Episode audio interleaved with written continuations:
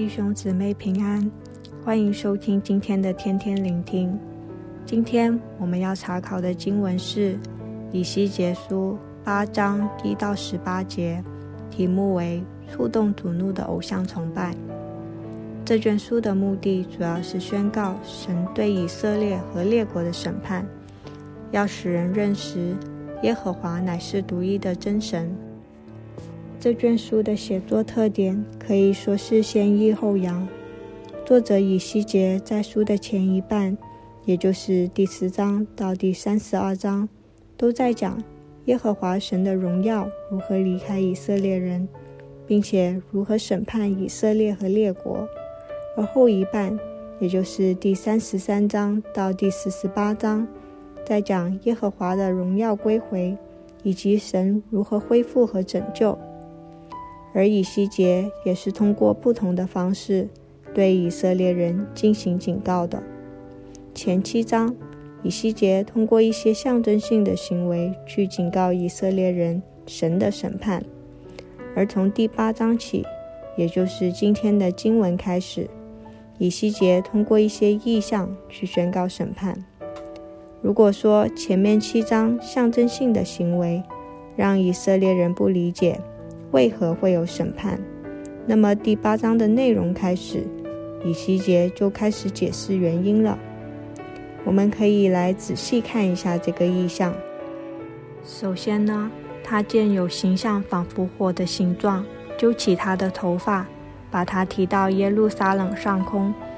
他在那里看到祭坛门的北边，在门口有着惹忌邪的偶像。接着，他被领到院子门口。见墙上有个窟窿，进去一看，在四面墙上画着各样爬物和可憎的走兽，并以色列家一切的偶像。在这些像前，有以色列家的七十个长老站立，沙番的儿子亚撒尼亚也站在其中，个人手拿香炉，烟云的香气上腾。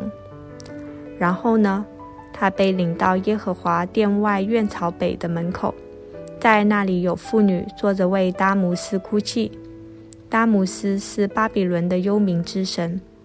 最后，他被领到耶和华殿的内院，在耶和华的殿门口，廊子和祭坛中间，约有二十五个人背向耶和华的殿，面向东方拜日头。这一幕幕的景象，让以西结看得目瞪口呆。这时候，那人对他说。人子啊，你看见了吗？犹大家在此行这可憎的事，还算为小吗？他们在这地变行强暴，再三惹我发怒，我眼必不顾惜，也不可怜他们。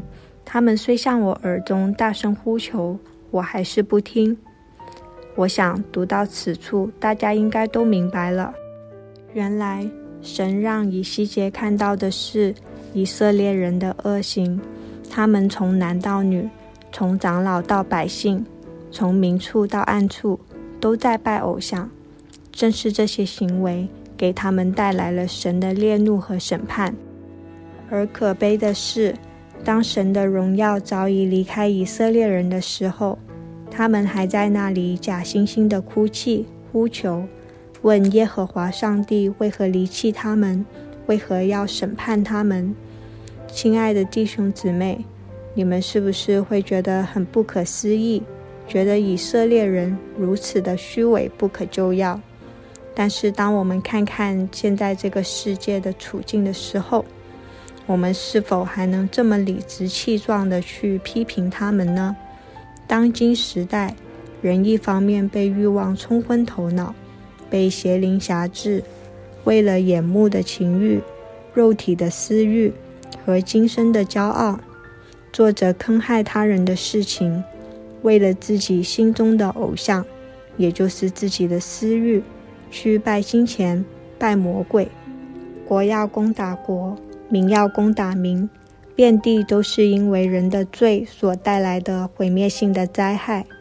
另一方面又说，这世界没有神，要么就说，上帝如果真的存在。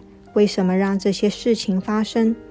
殊不知，我们每个人因私欲的罪，带来的后果都在相互作用，影响彼此。在当我们看看我们自己的时候，我们是不是又能问心无愧地来到主面前说：“主啊，我今天一天都是为你而活，过着荣耀你的生命呢？”我们是不是有时候也会像以色列的长老一样，白天在圣殿外面敬拜神，夜里在圣殿的里面挖个洞，偷偷的敬拜偶像呢？因为那偶像并不是单单指那些木头的、石头的雕像，而是我们自己的私欲。我们除了每周按时参加主日、参加祷告会和小组之外，其他的时间有没有也像在教会一样敬虔圣洁的生活呢？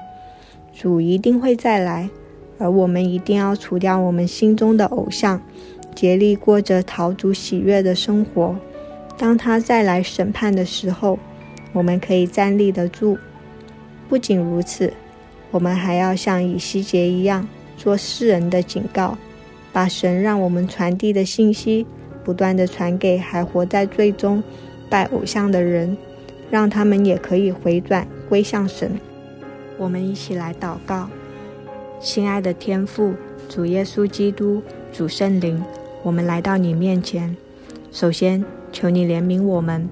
我们无论是有心还是无心的得罪你，拜偶像，都求你赦免我们的罪，并且帮助我们悔改归向你，继续过圣洁的生活。